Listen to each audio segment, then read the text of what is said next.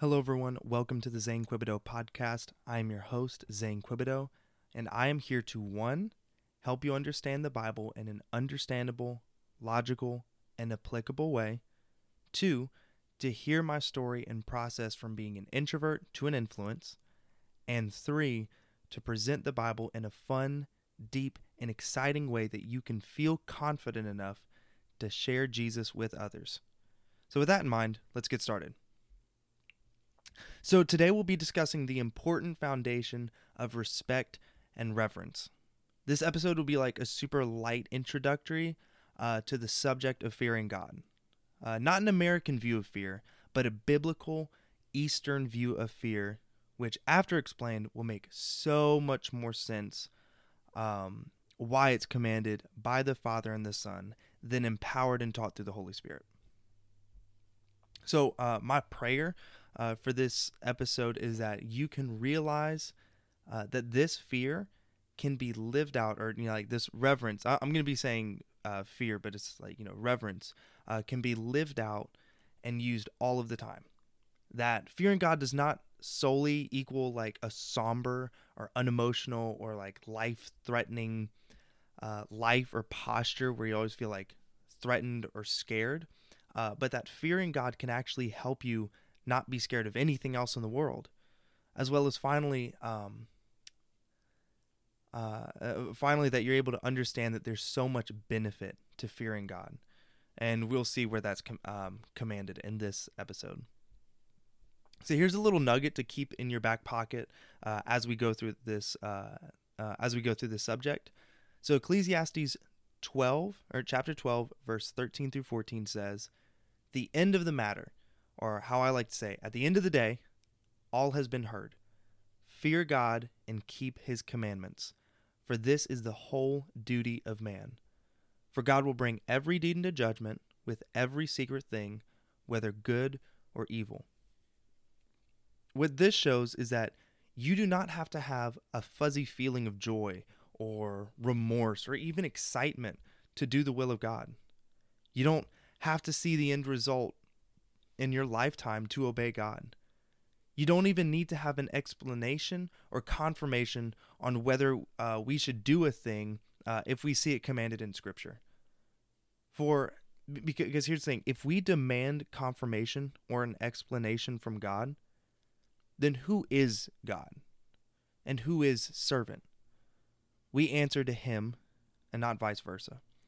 So, granted, or you know, hold on, uh, just for a second, because you may ask some uh, for something, you know, like maybe a reason, maybe for confirmation, uh, and he may answer it. But here's the thing: he'll answer it the way he wants to answer it, and when he will answer it. So, uh, you know, if if you look at Job, God didn't give him necessarily like an answer for his pain and suffering that uh, that Job wanted. Neither did God show Jeremiah a soul um, that was won to God. You know, like Jeremiah didn't see anyone get saved um, in his ministry, nor did Isaiah see the prophecies of Christ fulfilled. They saw only a wicked people, yet it is their writings uh, that have shown some of the clearest and most detailed prophecies of Jesus Christ. So, don't lose heart. Don't fret. Um, you know, don't don't feel uh, bad if you don't see anything right now because uh, because there's a, a verse that kind of like helps you know keep us going even when we feel like uh, you know like we're planting seeds but we'll never see the fruit. Um, romans 8 28 says for god works all things for the good of those who love him and are called according to his purpose. If we are submitted and obedient to god we can chillax and know that at the end of the day obedience to jesus is what makes a day successful. The world will say, um, if you do what feels good or what makes you happy, uh, you know, like that, that's, that's what matters at the end of the day. Well, that's flat out wrong. Uh, read John 15 um, for Jesus to say what really matters. Spoiler alert, uh, it's practically the same thing, just with more detail. So, uh, so, so let's get into the scripture. Um, our main verses from Psalm 25. Uh, we'll, we will be looking at verses uh, 1 through 11 and then later verse 10 through 14. So uh, I'll be reading this from the Names of God Bible uh, because there are two names that I want you to notice in the psalm that will help steer this prayer toward fearing God or you know having reverence toward God. So the two names used here um, is Yahweh and Elohim. In short, Yahweh means I am, the one uh, who is the self existent one, and Elohim, in short, means the all powerful one, creator, God of gods. So, uh, because this is the the more lengthened one, I'm actually going to like dig into these definitions a little bit more uh, and actually read um, two excerpts uh, from, from from different uh, uh, websites. So, again, there are two names of God given in this chapter: Yahweh and Elohim. Uh, both differ, but are actually seen together quite often. Um, but here's the thing: what makes the differences? We're actually going to take a look. So before we get into Psalm 25, uh, we see these two names, Yahweh and Elohim, um, and we're going to see the difference between the two names. Uh, I want you to to soak up these definitions um, or, or the, these excerpts, and then we're going to read it. And then as I read it, I want you to really keep in mind what each name means. So first, we're going to read an excerpt from Christianity Today, which discusses the name Elohim. So, um, and and if I'm butchering how to say this, I am sorry. I, this is this is what I've been hearing is is uh, Elohim. So yeah, um, but, but here's the excerpt. Elohim is the Hebrew word for God that appears in the very first sentence of the Bible. When we pray to Elohim, we remember that He is the one who began it all, creating the heavens and the earth and separating light from darkness, water from dry land, night from day. This ancient name for God contains the idea of God's creative power as well as his authority and sovereignty. Jesus used a form of the name in his agonized prayer from the cross. About the ninth hour, Jesus cried out in a loud voice, um, Eloi, Eloi, lama uh, sabachthani, which means, My God, my God, why have you forsaken me? And if I butchered that, I am terribly sorry. But uh, Elohim is a plural form of El or Eloah, one of the oldest designations for divinity in the world. And again, El or Eloah is one of the oldest designations for divinity in the world. The Hebrews borrowed the term El from the Canaanites, and then my put input is probably Moses did this because he was familiar with the place as well as he was the one who penned the first five books of the Bible. And um, yeah, back to the excerpt. it can refer either to the true God or to pagan gods. Though El is used more than 200 times in the Hebrew Bible, Elohim is used more than 2,500 times. Its plural form is used not to indicate a belief in many gods, but to emphasize the majesty of the one true God. He is God of gods, the highest of all. Christians may recognize that um, in this plural form a hint of the Trinity Father, Son, and Holy Spirit. Elohim occurs 32 times in the first chapter of Genesis. After that, the name Yahweh appears, as well um, uh, uh, Yahweh appears as well and is often paired with Elohim. And in the NIV, the two are translated the Lord God. And again, that's from uh, the Christianity Today website. So to so again to put in short, Elohim means the all-powerful one creator, God of gods. And if you want to add in some humor, uh, Big Daddy Swole or uh, Mr. Roid Man. Uh, so yeah, so so that's Elohim. So whenever uh, you whenever I read the chapter and you hear Elohim, think of strong, all powerful, one creator. He is the God of gods. And then here's an excerpt from Crossway showing what Yahweh means to man. So again, the perspective of Yahweh um, is being the self-existent one, present, before time, space, and matter. And and, uh, and Crossway gives th- ten things that Yahweh means uh, for man. So the first thing is is he never had a beginning. Every child asks, Who made God? And every wise parent says, Nobody made God. God simply is, and always was, no beginning. Number two, God will never end. If he did not come into being, he cannot go out of being because he is being. Number three, God is absolute reality. There is no reality before him. There's no reality outside of him unless he wills it and makes it. He is all that was eternally. No space, no universe, no emptiness, only God. Number four, God is utterly independent. He depends on nothing to bring him into being or support him or counsel him or make him what he is. Number five, everything that is not God depends totally on God. The entire universe is utterly secondary. It came into being by God and stays in being moment by moment on God's decision to keep it in being. Number six, all of the universe is by comparison to God as nothing.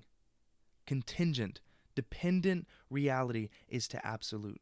Independent reality as a shadow to substance, as an echo to a thunderclap. All that we are amazed by in the world and all and in the galaxies is compared to God as nothing. Number 7. God is constant. He is the same yesterday, today, and forever. He cannot be impro- uh, he cannot be improved. He is not becoming anything. He is who he is. Number 8. God is the absolute standard of truth and goodness and beauty. Come on somebody. Mm. There is no law book to which he looks to know what is right, no almanac to establish facts, no guild to determine what is excellent or beautiful. He himself is the standard of what is right, what is true, and what is beautiful. Number nine, God does whatever he pleases, and it is always right, and always beautiful, and always in accord with truth. Wow all reality that is outside of him, he created and designed and governs as the absolute reality. So he is utterly free from any constraints that don't originate from the counsel of his own will. Lastly, number 10. God is the most important and most valuable reality and person in the universe. He is more worthy of interest and attention and admiration and enjoyment than all other realities, including the entire universe. Once more, Yahweh in short is I am, the one who is the self existent one. Now, I want to sidetrack, uh, you know, like off my notes uh, for a second, you know, if, uh, you know, kind of rabbit trail just a little bit. But number 10, how it says God is the most important and most valuable reality and person in the universe. Here's the thing much of the world, when it comes to partying or taking drugs or things of that nature, many people are just trying to escape this reality because their fantasy is something that uh, that that that they enjoy. But the thing is, is God doesn't want to meet you in the fantasy world, he wants to meet you in the reality.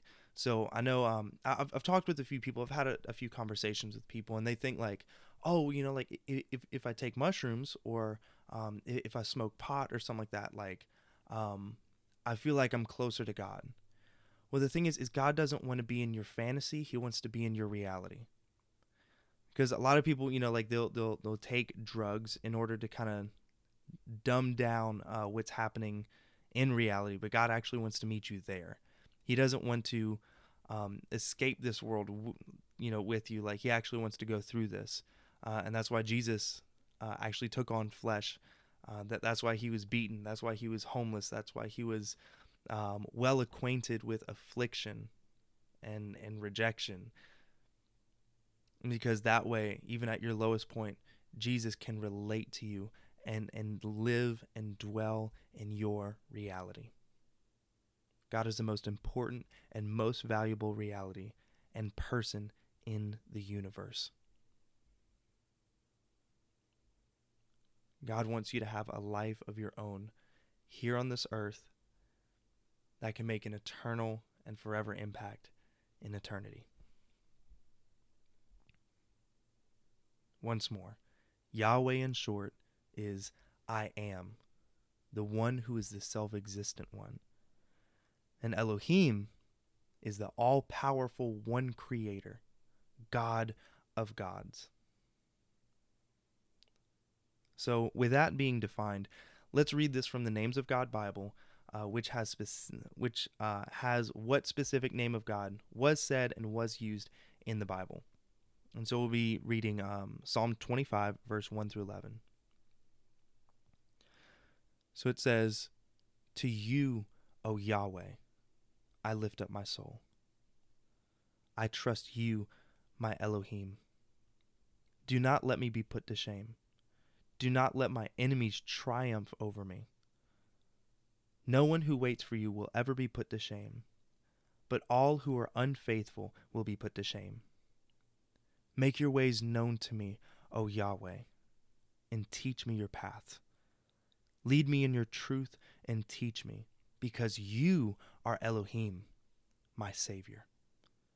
I wait all the day long for you. Remember, O Yahweh, your compassionate and merciful deeds. They have existed from eternity. Do not remember the sins of my youth or my rebellious ways. Remember me, O Yahweh, in keeping with your mercy and your goodness. Yahweh is good and decent. That is why he teaches sinners the way they should live. He leads the humble people to do what is right, and he teaches them his way. Every path of Yahweh is one of mercy and truth for those who cling to his promise and his written instructions. For the sake of your name, O Yahweh, remove my guilt, because it is great. I hope that enriched the text to help you see and understand the power and majesty of God. And, and hopefully even be drawn to, to want to do his commands. You know, the, uh, the, the, there, there are two parts that really stick out. It's when it says, Oh, Yahweh, teach me your paths. Like, um, I, I think of almost like a, a martial arts show or uh, or movie where this kid's like just so mesmerized by uh, by, by, like the, the the sensei's powers or or something like that, and and the kid just like, oh my goodness, like you've been doing this for like 60 years and I'm only like 12 years old, you know, like teach me your paths, you know, because you've already you've already walked these paths. Um, so, so, so lead me in your paths, lead me in your truth, and teach me. Because why? You are the God of gods, my Savior. I've been needing help. I've been looking all around, and here you are. The one who has always existed, who knows every path. You are the one that I want. You are the God that I want. And then also, Yahweh is good and decent. Again, Yahweh is forever. Yahweh has always been and always will be. And so when it says Yahweh is good and decent, that has never changed in his creation, in his salvation, in his relationships, in his speech, in his rebuke, in his wrath, in his joy, in his desire. It is always good and decent. Yahweh is good and decent. That's so good. And so, um, I want y'all just to kind of, you know, soak that in. And I mean, like, this is the God that we serve. A, a God of gods. A, a self-existent one. Someone who, who knows, who, needs not support from anything. That's a God that I want. That's truly something of all power. And so now, uh, now I want to transition, you know, as we see the fear of God uh, in verse 1 through 11, and, and understanding like you know just, just the power and the and the full existence of god. Well watch this. Here's some benefits from psalm 25 of when you fear god. So what we just read was verse uh, 1 through 11 and now we're going to be reading that second um, that second portion verse 10 through 14 uh, and then this will be from the esv but i also put in um, the, the the the names of god so in verse 10, it says, All the paths of the Lord are Yahweh, are steadfast love and faithfulness for those who keep his covenant and his testimonies. For your name's sake, O Yahweh, pardon my guilt, for it is great. Who is the man who fears Yahweh? Him will he instruct in the way that Yahweh should choose. His soul shall abide in well being, and his offspring shall inherit the land. The friendship of Yahweh is for those who fear him, and he makes known to them his covenant. And uh, and, I enjoy reading this from the the Names of God Bible. Uh, it says it says it like this: Every path of Yahweh is one of mercy and truth for those who cling to his promise and written instructions. For the sake of your name, O Yahweh, remove my guilt, for it is great. Who then is the person who fears Yahweh? He is the one whom Yahweh will teach which path to choose. He will enjoy good things in life, and his descendants will inherit the land. Yahweh advises those who fear him. He reveals to them the intent of his promise. So, as we look at verse 10 through 14, what are the benefits of fearing and submitting to God? Well, number one, every path you walk, uh, when you are fearing and submitting to God, every path that you walk will have steadfast love and faithfulness. You know, this is something I take joy in because, like, steadfast love, I know when I mess up or when I trip or when I fall or when I get distracted. Come on, somebody. Um, I, I know that that God's love will not change in a split second the moment I do something wrong, or or, or the moment that I veer off. Like the the one of the things that, that is predictable about God is that He's going to be steadfast in love, and and the, and, and the way I kind of like to break down steadfast is uh let, let's, let's say a boat starts to like rock, and you you know how, you know how like you quickly grab onto the side and like you know to, to make sure that you're good and that you're steady that's kind of how I see it. Is is like, okay, something goes wrong. The first thing I'm gonna grab is that boat. It's gonna be fast too, and I'm gonna hold on to it like steady. Like eh, I'm gonna have a firm grip on it. That's the first thing I go to, and I have a firm grip on it to steady myself. And so when I see steadfast love, that's the image that I get. So every path that you walk will have steadfast love and faithfulness. Number two, there's a pardoning and forgiving of guilt and sins. Because you wouldn't have guilt if you never did anything wrong. So something was done that was wrong. And so th- there's a pardoning or you know like a um you know I'm I'm going to choose to not bring this up. You are free from this. I don't press charges and I will never bring it up again or, or, or try to use this to blackmail you or anything or, or to get you to do something for me. So there's a pardoning and forgiving of guilt and sins. Number three, a benefit of fearing and submitting to God is God Himself will instruct you in the way He wants you to go. Imagine like a, a Gordon Ramsay, but who's like steadfast love and patient and kind, and He's guiding you personally how to cook good food. So He's not just sending like you know just just, just this whatever chef or you know like a, a a chef that's good, but not Him. No, He's actually sending Himself uh, and he's going to instruct you in the way he wants you to go. Not the world, not, not, not how the world wants you to go, but the way he wants you to go. Because remember, he is good and upright, and he doesn't change. So obviously, the way he's going is going to be good and upright, and steadfast love and faithfulness. So why not go? uh, number four, uh, the benefit of fearing and submitting to God is your soul will abide in well being. So I looked up uh, abide in the Oxford Dictionary, and it means to accept or act in accordance with a rule, decision, or recommendation. And the informal um, way to use it, abide is to be unable to tolerate someone or something. In the King James Version, it says, His soul shall dwell at ease. The 1995 NASB says, uh, They will spend their days in prosperity. And the CSB says, He will live a good life. So, uh, point number one every path you will walk will have steadfast love and faithfulness.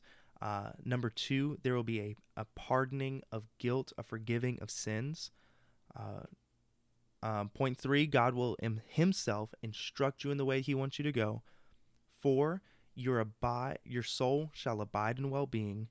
Five, um, and then this is five, your offspring shall inherit the land. Um, I actually tried to look up some commentaries, and it's pretty much straightforward. Like your offspring shall inherit the land, and they had the idea of like God remembers uh, you know, like God is uh, the God of Abraham and Isaac uh, and Jacob, and and so like God will remember His covenant throughout the generations, and so like uh, you may not see anything happen like right now, but God is remembering it, um, and will see that come to pass. So your offspring, your children shall inherit the land. This is almost like a, a good reminder of like, um, you know, like Abraham, your children will inherit the land, and, and and this is like a reminder of that so your offspring shall inherit the land. And if you look up, uh, I think Bible Hub um, on Psalm 25, uh, verse 13, you'll you'll find the commentary. And uh, yeah, so your offspring shall inherit the land. The sixth thing, uh, or the sixth benefit of fearing and submitting to God is friendship. It says the friendship of the Lord is for those who fear Him. And and here's some other sources uh, using like a different word or phrase or, or um, uh, diff- different translations um, that are actually you know from this uh, verse. So uh, so instead of friendship, uh, the CSB puts the secret Counsel, Um, the CJB, which I kind of just looked at and I was like, oh, okay.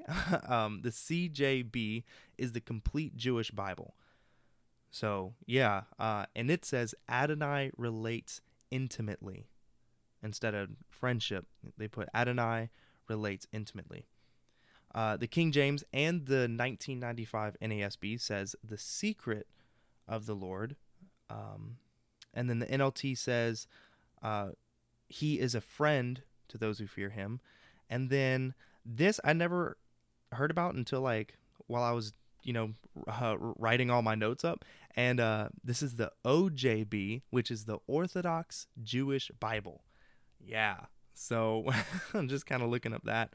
And then I think it says uh, Semech, um, the secret of Hashem is with them that fear him. So the secret of Hashem, I think that's a name for God, um, is with them that fear him. So again, there's secret, uh, there's secret counsel, there's uh, intimacy, there's friendship, and um, and, and, and so so really to, to sum it up if you if you fear the lord you're going to begin to have friendship with god which is really cool because then it's like okay i fear him i respect him so you actually kind of get um so you actually have fearing it and like this this respect as the foundation and the stepping stone to actually get to know god as a friend which i think is just so so incredible because i think when you like oh never mind i I'll, I'll have to think that through. Um, yeah. So point number seven. This is the this is the last benefit in Psalm 25. We're actually going to look at another chapter um, that has even more that just that just pops off on benefits of fearing God. Like it's pretty much the whole chapter. Um, so lastly, the benefit of fearing God is is God. Hold on. Yes. Okay. Lastly, the benefit of fearing God is knowing from Him the purpose of the promises he made. So, do you see now the importance and the uh, do, do you see do you now see the impact and the importance of fearing God? Because I do, I sure do see the impact and the importance of fearing God. Because even even just in Psalm twenty five, um, you know, every path I take, steadfast love and faithfulness, pardoning of uh, and, and forgiving of guilt and sins. God Himself will instruct me in the way He wants me to go, which I know His ways, and they're amazing. Like literally, the first point is steadfast love and faithfulness. Uh, my soul will abide in well being. My offspring shall inherit the land. I'll have friendship, and I will have the benefit of of hearing from God His purpose of the promises that He made. Mmm, come on, that's so good. Like and that's just in Psalm 25. And there's actually more benefits that we're going to get into. And I'm so excited about that. So um, let's go into this scripture with a fresh set of eyes.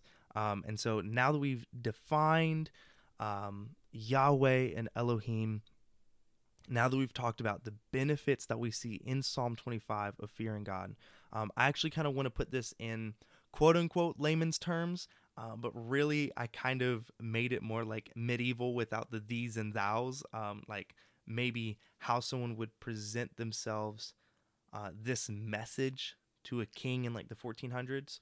So I wrote Psalm 25, verse 1 through 11, uh, in the perspective that like, okay, if I was if I was a soldier or a knight pleading with his king, um, that's that's kind of how that was kind of like my my posture with this. Here's the thing: I greatly paraphrased this so much, okay? But I did this in the hopes of us feeling the weight of fear and reverence towards God. So, here's my creative writing, or creative paraphrasing, you could say. O great one, who needs nor lacks anything, I give up the rights and control of myself to you. O great ruler, most powerful of them all. I place my allegiance and my decisions in your hands and through your filter alone. Let me not regret my decision. Let not my, now our enemies, rejoice in my defeat. I have seen be true that those who wait on your word are never put to shame or put in their place by means of shame. Only those who do wrong with no cause are put to shame. You are from always and will be always, as of the truths of you that I know and have heard and have seen. Make my eyes see and envision the paths you have established as good and as your own. Lead me, my King, and teach me for under your rule is victory and salvation. I am honored and waiting to be used for your will. I will from dusk to dusk be at your service. I ask that you may bring to the forefront of your mind that your character and your kingdom sip from its roots your great well of old, which is your mercy at its greatest potency, and your love that is steady and unwavering. I ask for this of you, my King, that you may not remember me as the child who sinned, nor the one who committed treasons against you. According to your steadfast love, remember me. According to how you have sent and sustained your kingdom, which is that great well of old, remember me. For the sake of your goodness, O Yahweh. No matter the decision, you are good and upright. I requested your memory, uh, for you also are the one who instructs sinners in the way, whether they listen to your voice or not. I remember greater that you lead the humble not only in the right way, but the way you personally take. O King, who is always, you have never changed your paths for they are always steadfast love and faithfulness for those who cling to your promise and your written instructions. I will ask for nothing more, Lord, for you know me, that your pardon for my guilt is great. And then I see the author turning to the audience and then continuing in the ESV, You're almost just um, kind of kind of turning to the audience and then just declaring these truths um, about the king. So, with all of that, now I kind of want to give it like its fullness, and I kind of want to give a a declaration about the God that we serve. So, to put it simply, we don't serve a puny, lowercase l Lord. We worship no mere mortal. We serve none wholeheartedly, one who makes mistakes, flakes out, is cowardly, nor is at, at all powerful. We do not have a God who is a lower rank person or deity than the very best in the universe and outside it. In all honesty, why would a God be a God if there's a successor or one who can surpass him or it? Why should we worship one who is not perfect? Are we to live in adoration and wonder of one who isn't better than man? Why should we entrust our identity in one that may be immortal but doesn't know, love, or care for us, and who isn't even victor over the things we may have or may not have overcome? It sounds to me that becoming a pagan god is becoming either a sinful and average human being, though there may be a requirement of having a superpower. I would like to present to you that I believe we are better than pagan gods themselves. Because I can talk, whereas some can't. You know, they idly sit by. LOL. Anyways, uh, I can conquer. I can be a horrible person. I can manipulate and mess up. I can lash out in anger. I can be isolated and impersonal. And if you look at Greek mythology, I too can have sex with tons of others. I can be a failure of a leader. I can even potentially immortalize myself through legacy and marketing. I can be self controlled. I can be selfless. I can give my life to a noble cause, which is actually more noble than many gods have done, for they cannot die, though they were never began in the first place. So, who are or what are pagan gods? Nothing like a God we actually need. I wouldn't call a thing worth worshiping if it can stoop down to the immoral lifestyle of a sinful and undisciplined human, a spoiled brat. I will not worship and devote my life to a deity that needs my help or any help, for I am the one in need of help. I need a Yahweh, a self existent and self sustaining God. I would not uh, I would also not devote any energy towards pleasing a selfish deity that doesn't care a lick about me. I struggle with worshiping myself, and that pagan god will only increase my selfishness and cold shoulder to those in need.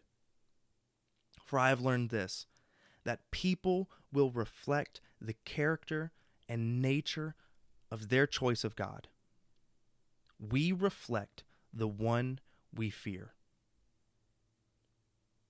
The true God is selfish, uh, selfless, humble, perfect, passionate, peaceful, emotional, kind, forgiving, patient, fulfilling, and many other things. Just read Psalm 103. He is the God I want to reflect. He is the God I choose to fear. And, and, and I have asked him to be my God because I know that, that who he is and what he does through his being is good. He is worthy of my life's devotion, praise, and worship. Now, I will not desire to be him, for the weight of his role is far more than I can bear, and my imperfections and sins have already deemed me unworthy to be God, just as everyone else. Not that I can't be sinless or clean and reflecting of him, but if I am those things, I am made those things in and through him. Without him, I am bound morals aside, I'm still bound by time, space, and matter, yet he is not. And that shows just a part of his power. So, what makes Yahweh the true Elohim? He is God of all, outside of time, space, and matter, boundless, unrestricted, who is subject in the absolute and total sense to no one and no thing. Yahweh is the only one who knows, cares, and loves us, and is victor over everything we have and have not overcome. He makes no mistakes from Alpha to Omega or from beginning to end. He is selfless.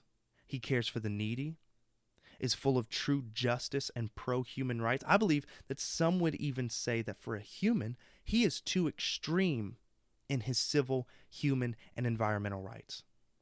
He is the ultimate and perfect one, who is even now extending his hand to his children for the purpose of redeeming and forgiving their sins, as well as drawing them close to him and helping them.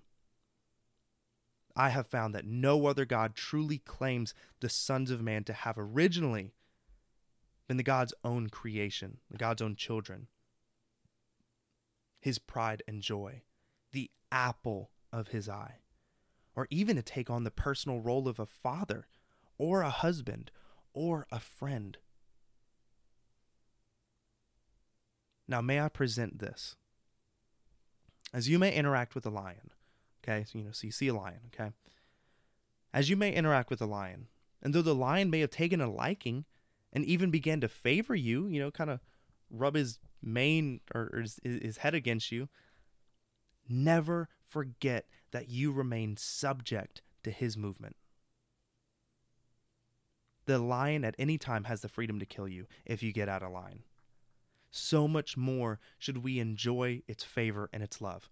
It's like literally this lion could kill me at any point. Like he he he could just do it and no one could really say anything. It's like, well, he is a lion and you hey, like you're still under his rule.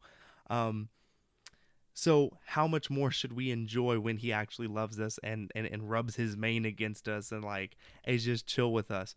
How much should we enjoy its favor and love? Much more should we fear nothing that is uh, that is out in the wild jungle? For it is under the lion's rule, and that the lion is for us, the king of the jungle. We are taken under his wing, his kingdom, his majesty, his care, his standard, his rule. As surely as the fearing of that lion brings benefits, how much more benefit and fear and comfort and thinking before you do something or processing before you move do we have with the Lion of Judah? Remain in his love, keep the commandments, fear God, love God, and love others. And some of the verse references that I have is, is John 15, Ecclesiastes 12. You look at the Gospels, you know, Jesus sums up many times the commandments love God, love people. Galatians 5, Revelations 21 through 22, 2 John, and, and, and honestly, the, the list goes on. Because, because again, as surely as the fearing of that lion brings benefits, how much more benefit and fear and comfort and processing before moving do we have with the lion of Judah? How protected, or how much more protected are we with the lion of Judah than just the lion of the jungle.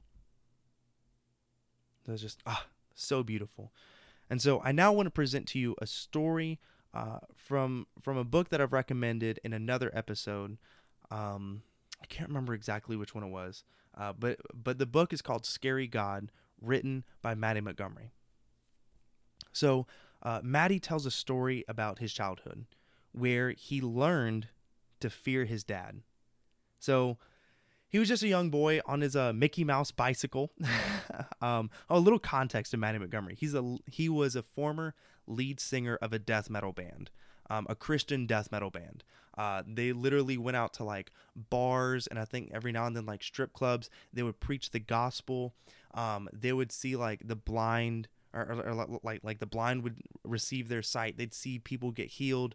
Um, they've interacted with like some angels, um, or at least Mattie was like, I'm pretty sure those were angels. Um, as he, he tells about stories like when, when he first got married to his wife uh, candace they lived in a van traveling doing um, death metal for like three months uh, like the first three months of their marriage they're in a sweaty van and so so he has he has a really interesting story um, he has he also has another book called um, lovely things in ugly places where he pretty much just tells his his testimony he's, he's really cool um, yeah so so mattie montgomery death metal singer um, literally had like probably four foot dreads. Like, dude was awesome. Um, he was just a young boy at this time on his Mickey Mouse bicycle, riding around uh, the area he lived in. And every now and then, uh, sometimes frequently, there would be a bully who would come by and like pick on him. And one day, the bully like punched Mattie, and Mattie like ran off to his house. Um, and when he came inside, his dad, um, who he described as an over six foot tall, 250 pound plus strong black man uh, asks his son where he got the bruise on his eye from. So Mattie tells his dad, and his dad uh, asks where the bully is. So they walk over and they find the bully, and the dad sees and and just you know confirms is like if that was a bully, and then after after having it confirmed, he proceeds by walking up to the bully. Now, without touching the bully, the dad stands in front of him, more so like towering over him. Uh, and his son was just like next to him. I think Mattie was like seven, like six or seven years old. Like he was really young. And um and the dad speaks very clearly what will happen if he finds out that there's any more bullying from him and what he will do about it if it does happen again. Now here's the part that really stuck out. It wasn't just the bully that was terrified of the dad but the dad's own son. Mattie felt literal fear, terror fell in the depths of each kid's soul. Both were terrified and scared of the dad. Like, actual scared of the dad. Like, they thought their lives were in danger, kind of scared. And they were both changed forever that day. Yet, here's the cool thing both gained something different of each other because of their relationship and their actions they have they have had in accordance with the dad. So one found that he was guarded from the dad's family, and in the tone that the dad spoke, he he would uh he would best stay clear of the property or the vicinity of their home or their uh or or the dad's family. He was not a son but rather an intruder who was bringing violence on the father's son. Another found liberation and protection, for he was hurt, but then was avenged by the father's, or uh, was avenged by the father, and he was the father's son. The bully didn't have backup; the son did. So where does the here's the thing. The son got punched in the eye. So he wasn't the strong one, it was his dad. But through his dad, the son found liberation and protection. Now here's the thing. I personally, okay, personally, I don't think there is anything more terrifying than a dad angry and protective of his kids and family. I believe there is a unique reservation of power, strength, and complete resolve held solely for the father to wield for his family to take refuge in. This power can rarely be tamed, um, except for God, the, the dad himself, his wife, and his very closest friends. And, and usually, like, his closest friends may have to, like, actually hold him back, like, physically.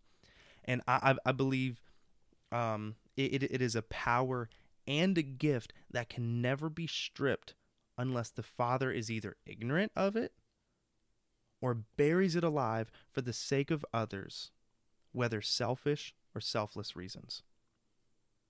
Now this this this um this anger um cannot be stopped by death, yet it is solidified through death. For the Father will be known as the protector of his own. Fear the one who is angry for the sake of protection and preservation. for they cannot be stopped until the situation is resolved. This is the God we have the utmost joy to call dad. Again, the Father will be known as the protector of his own.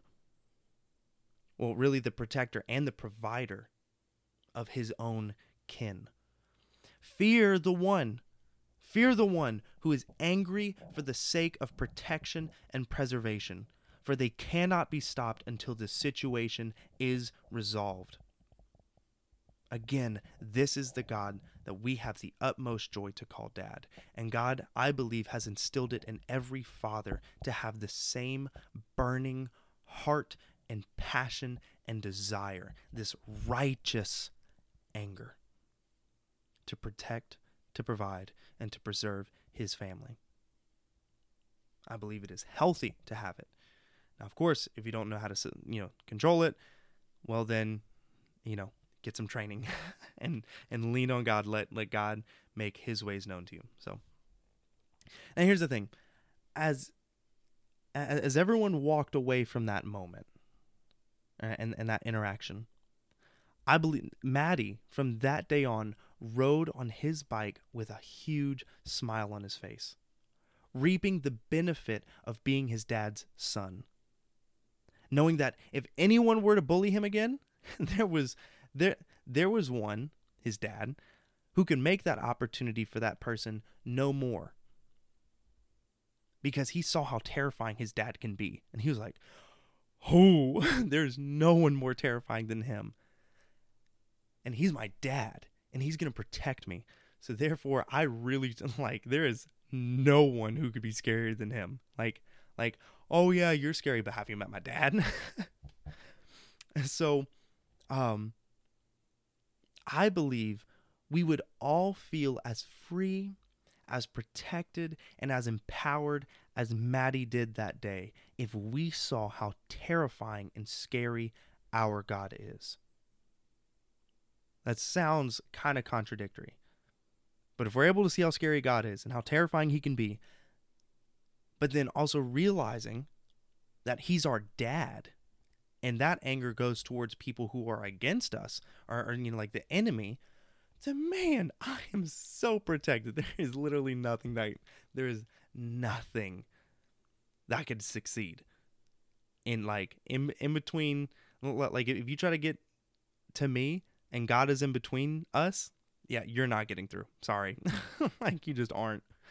Um so here's the thing I think we would feel rather invincible and more powerful, and maybe even have the confidence to hold authority over our enemies.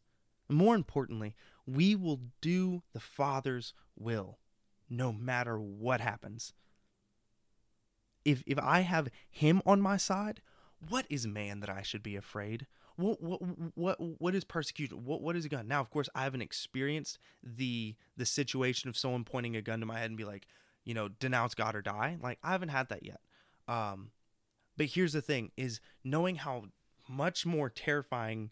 Like like I've seen the the the, the God like terrifying. Well then, man, a gun is like he created the universe, pal. like that is that is not even an ounce of what he has created. He could throw the entire universe at you. Actually, God's God opened up the entire earth and swallowed people and killed them that way. He literally opened the earth. Okay, I, I, I think I think I'm pretty protected. And if you take away this mortal body, well, guess what? I live eternally. So, uh, win-win. Uh, of course, again, I'm sure that situation's actually scary, but um, but but but understanding this, this can actually give us comfort, knowing that's like he literally raised people from the dead. So I don't think he, I don't think God has a problem to protect us or to raise us from the dead or to or to just bring us home. So yeah, if I have him on my side, what is man that I should be afraid? And so I want you to allow me to reveal some scriptures of more benefits of fearing God outside of Psalm 25. I think y'all are going to be like really excited about this. Okay, so this is Psalm 103 look, you got like 20 words, okay, of like some action statements. Um, and then and, and then it just goes in like just pops off on all the benefits of of um of praising and fearing God. Okay, y'all ready for this? Psalm 103. My soul, praise the Lord. Every part of me, praise His holy name. My soul, and and, and remember, you know, like um, was it, I, I think it was I think it was the real episode where I talked about like my soul, my identity, like who I am. Uh, y'all can go check out that one if you haven't listened to it. But uh, yeah, but continuing, my soul, praise the Lord, and never forget how kind He is. And there's that remembrance episode. I'm telling you, these foundational things, they're foundational. so my soul, praise the Lord, and never forget how kind He is. Watch this. He forgives all our sins and heals all our sicknesses. He saves us from the grave and he gives us love and compassion. He gives us plenty of good things. He makes us young again like the eagle, like an eagle that grows new feathers. The Lord does what is fair. He brings justice, justice to all who have been hurt by others. He taught his laws to Moses he let Israel see the powerful things he can do. The Lord is kind and merciful. He's patient and full of love. He does not always uh, criticize. He does not stay angry with us forever. We sinned against him, but he didn't give us the punishment we deserved. His love for uh, his followers is as high above as the heaven is above the earth and he has taken our sins as far away from us as the east is from the west. The Lord is as kind to his followers, watch this, as a father is to his children. Remember how I talked about, you know, that that that that declaration of like, you know, most lowercase gods don't know us? Well, watch this. He knows all about us. He knows we are made from dust. He knows our shortcoming. It says he knows our lives are short, that they are like grass. He knows we are like a little wildflower that grows so quickly, but when the hot wind blows, it dies. Soon you cannot even see where the flower was. But mm, the Lord has always loved his followers, and he will continue to love them forever and ever. He will be good to all their descendants, to those who are faithful to his agreement and who remember to obey his commands. The Lord set up his throne in heaven, and he rules over everything. Angels, praise the Lord. You angels are the powerful soldiers who obey his commands. You listen to him and obey his commands. Praise the Lord, all his armies. You are his servants, and you who do what he wants, or and you do what he wants. Everything the Lord has made should praise him throughout the world that he rules. My soul, praise the Lord. So I think we see the benefits. and also, I believe we see the, the call to action for our part.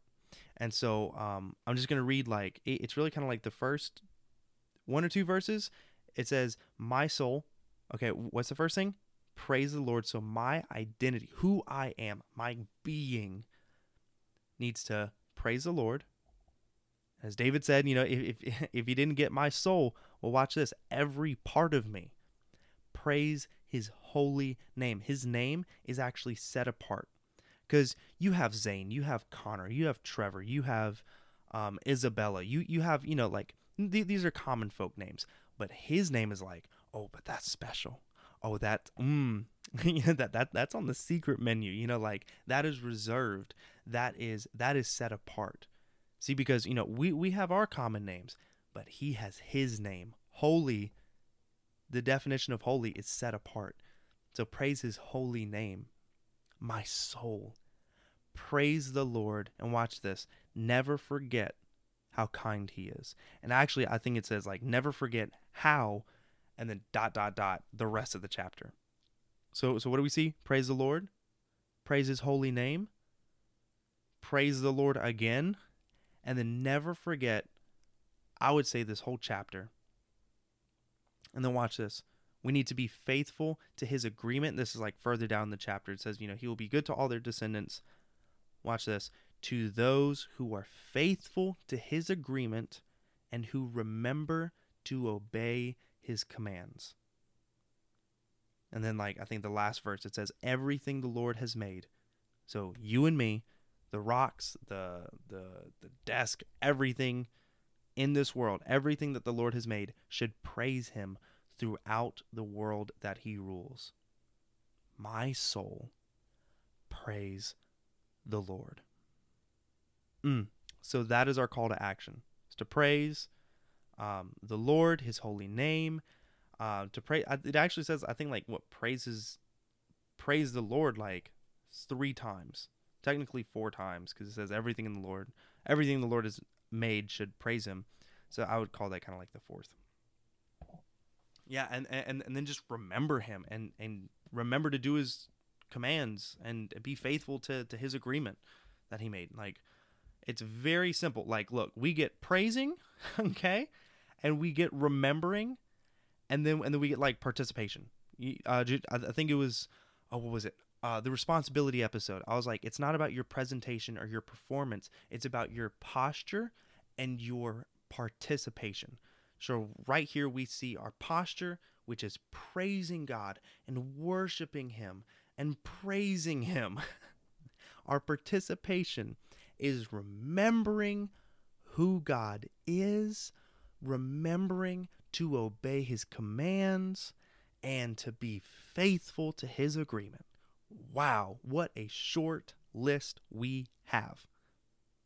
Yet, with, with, with those four things, which is praising, remembering, remembering, and being faithful, he gives us like 20 something things. Um, actually, I kind of want to count them out, but I, I, um, I didn't do that, so I'm to. Well, actually, I could just count them out. Because here's the thing I'm to read all the benefits again, okay? So we praise the Lord, you know? Uh, we, we we never forget how how amazing he is, you know who he is. Uh, we remember to, to obey his commands, and we're faithful to his agreement. So that's four things, really. Then watch this. One, he heals our sicknesses. Two, saves us from uh, the grave. Three, gives us love and compassion. Four, gives us plenty of good things. Five, makes us young again. Six, does what is fair. Seven, brings justice to all who have been hurt by others. Uh, eight, taught his laws to Moses. Nine, let Israel see powerful things he can do. 10 he is kind and merciful you could even say that's you know two things so we'll call that two things 11 uh, 12 he's patient 13 he's full of love 14 does not always criticize 15 does not stay angry with us forever 16 he didn't give us the punishment we deserved um, 17 love for his followers is as high above as the heavens is um, above the earth uh, 18 has taken our sins as far away from us as the east is from the west. 19 is as kind to his followers as a father is to his children. 20 knows all about us. 21 knows that we are made from dust. 22 knows our lives are short. Uh, 23 knows we are like a little wildflower. 24 he has always loved his followers. 25, he will continue to love them forever and ever.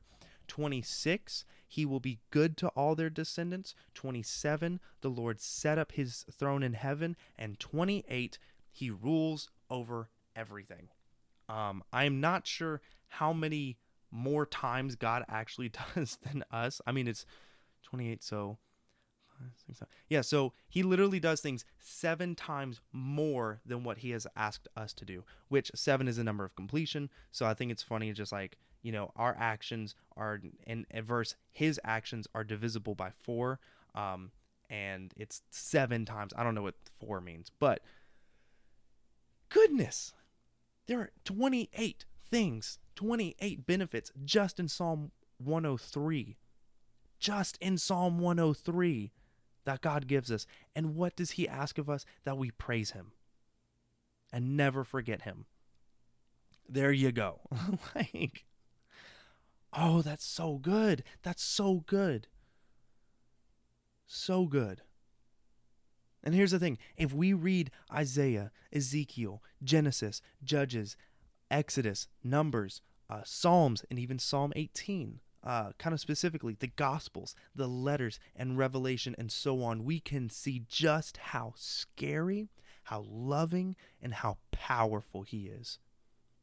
This should lead us to be in love with Him and should bring us to obedience.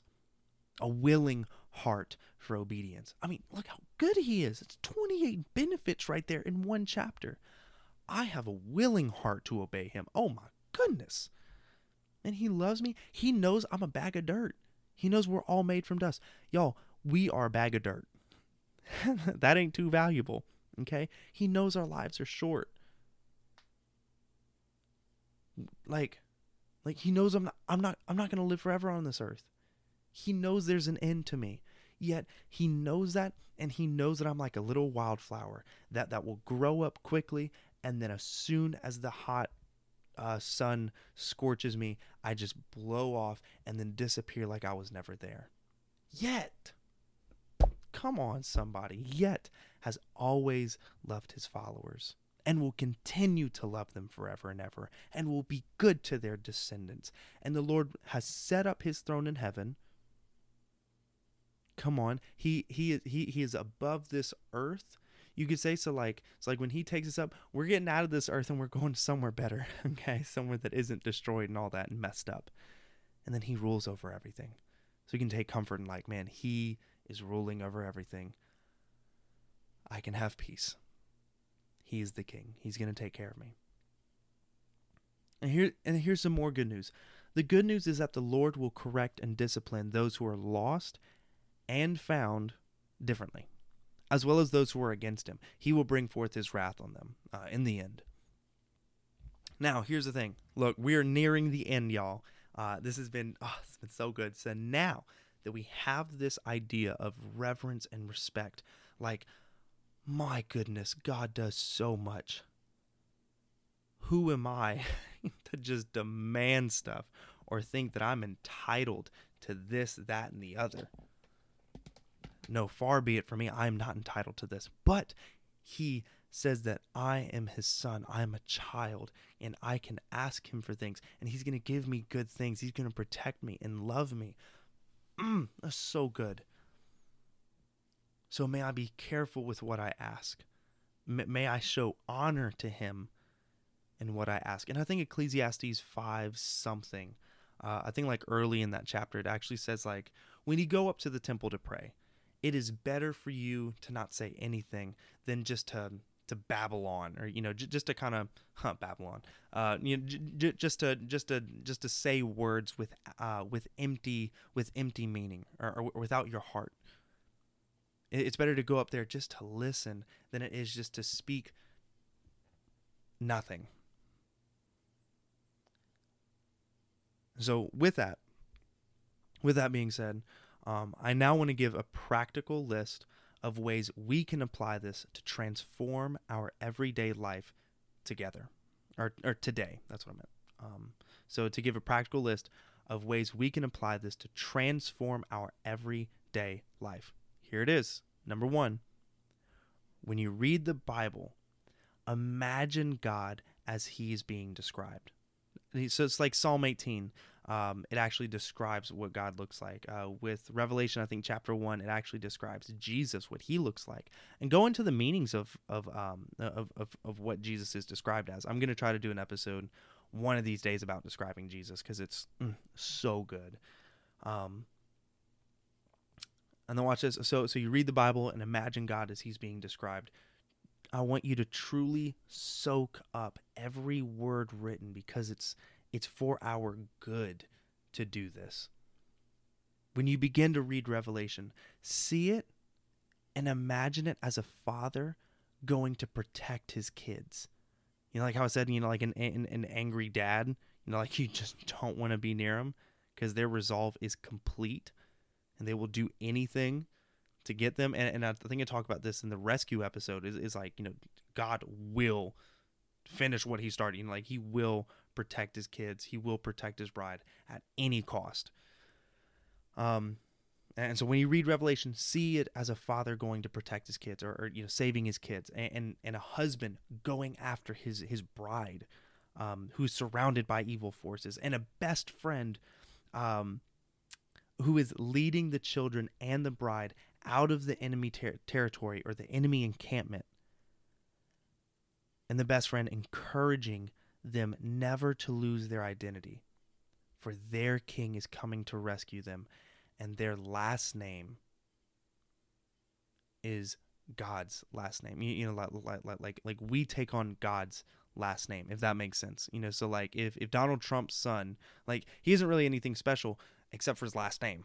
He he's he's, actually related to to Trump. So if he says, "Oh yeah, you know, I'm you know like oh yeah, I'm Andrew or what I don't I don't know his children's names." But he's like, "Oh yeah, you know, I'm Andrew." They're like, "Huh, he's Andrew, you know, whatever. Like I don't care about you." But once he says Andrew Trump, they're like, "Oh." Hey, and then you know they'll, they'll try to probably get money or something like that. But it's like your last name can literally change everything. Uh, so, so you may not be able to go to different places, but if you say this is your last name or you're related to this person, then you get special access. Well, with the King of Kings, with the Lord of Lords, with the Elohim, with the Yahweh, going to Him, oh, I think you have access for to a good bit of stuff. And so, um, our King is coming to rescue us. Uh, the next point, so you know, reading the Bible and imagining God as He's described. Uh, that's point number one. Point number two, for more resources, just to kind of dig in a little bit more, um, I would suggest, I would highly suggest reading Scary God by Mattie Montgomery. Um, honestly, practically anything uh, that John Bevere teaches on fearing God, because I think he's brilliant and very clear and understandable um, when it comes to fearing God. And then I think I haven't read this, but but I've heard a lot of recommendations about it. I'm, I want to try to get into it soon. Um, it's a book called The Holiness of God by R.C. Sproul. And so that will kind of give you like, you know, oh, God is like holy. Oh, I need to like, oh my goodness, he's like beautiful and powerful and like, huh, like this is the God that I serve. This is amazing. I don't deserve this. Like, wow, I can live in just like, you know, understanding the holiness of God. Like now I see color on the earth. You know, kind of that. Um, that's kind of what I've heard from uh, from that book. Uh, the, the next thing, or, or point number three, is to ask God to open your eyes to see Him as someone so much greater and more powerful than anything you could have ever imagined. Or, or more or, or so much greater and more powerful than anything you deal with or are afraid of. Satan is not God's equal, but his subject. Satan is inferior to God. They are not on the same level or playing field. Nor will Satan ever even get close to successfully usurping the King of Kings, the Lord of Lords, the great I am, Yahweh Elohim. Satan has not even a chance to usurp him. They can't even be compared. Honestly, it's like comparing Mike Tyson's punch versus Mastered Ultra Instinct Goku. Okay, now look, here's the thing. Does Mike Tyson have a threatening punch to a normal person? Yes. But compared to Goku, no, absolutely not. like, if they were doing like a, a punching contest, like, Mike Tyson might as well be an ant uh, compared to Goku. So here's the thing they are not comparable. Okay? Um, the same can be said with Satan and God. So whenever you think the enemy is is doing things or something like that, just remind Satan of uh, of of his future and then remind him of of your future. Remind yourself of your future.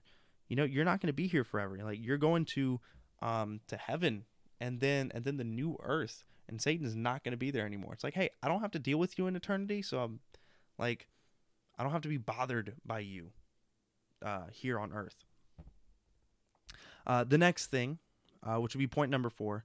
When you wake up, and even during the day, think about uh, that ultimate goal. You know, at the end of the day, Ecclesiastes 12. You know, am, am I am I fearing God and, and am I obeying His commandments? And then if you want to read in John 15, man, like, am I reflecting John 15? Am I abiding in God's love? Am I abiding in His Word? Like, are, are, we just so connected that you can't separate the two? Point number five remember when you walk anywhere, the dad that you have is walking around with you. Remember, Elohim, the creator of all things, you know, like the, the, the great creator of all, the God of gods, Yahweh, who has been forever and will be forever, he's walking around with you. I think this is number six. Learn Psalm 103. Uh, I think it's really good. Learn those benefits. I'm going to try to learn them. Um, that way I can just kind of like know them. There are 28 benefits, and then there's four things for us to do. And you can kind of go back in the in the episode and, and see what those things are. And then lastly, begin to learn the other names of God. So there's actually more uh, than just Elohim and, and Yahweh. There's actually a lot more, and actually kind of describes who God is. Like uh, Jehovah Rapha is, um, you know, is, is God our healer. And then, the, but I mean, like there's so many things like Sidkenu. Uh, I think it's like Jehovah Sidkenu. I think it's my righteousness, and then uh, Mekodishkim. And then there's something where it's like I think uh, Nisi is my banner and then like Jireh is uh, my provider, and so th- there's a lot of there's a lot of names of God, um, and it's super helpful in knowing who He is. That way we can like call on Him in a way like more properly or like more um, I guess you say like detailed. You know, like I know who I'm praying to. Like I'm literally praying to the provider of, of like for provision. You know, like I'm literally praying to the healer for healing like, yes, this is right. this is correct. Um, and, and, and so, so, so that's all my practical things, um, for you to do every day. You could even start this tonight or even tomorrow.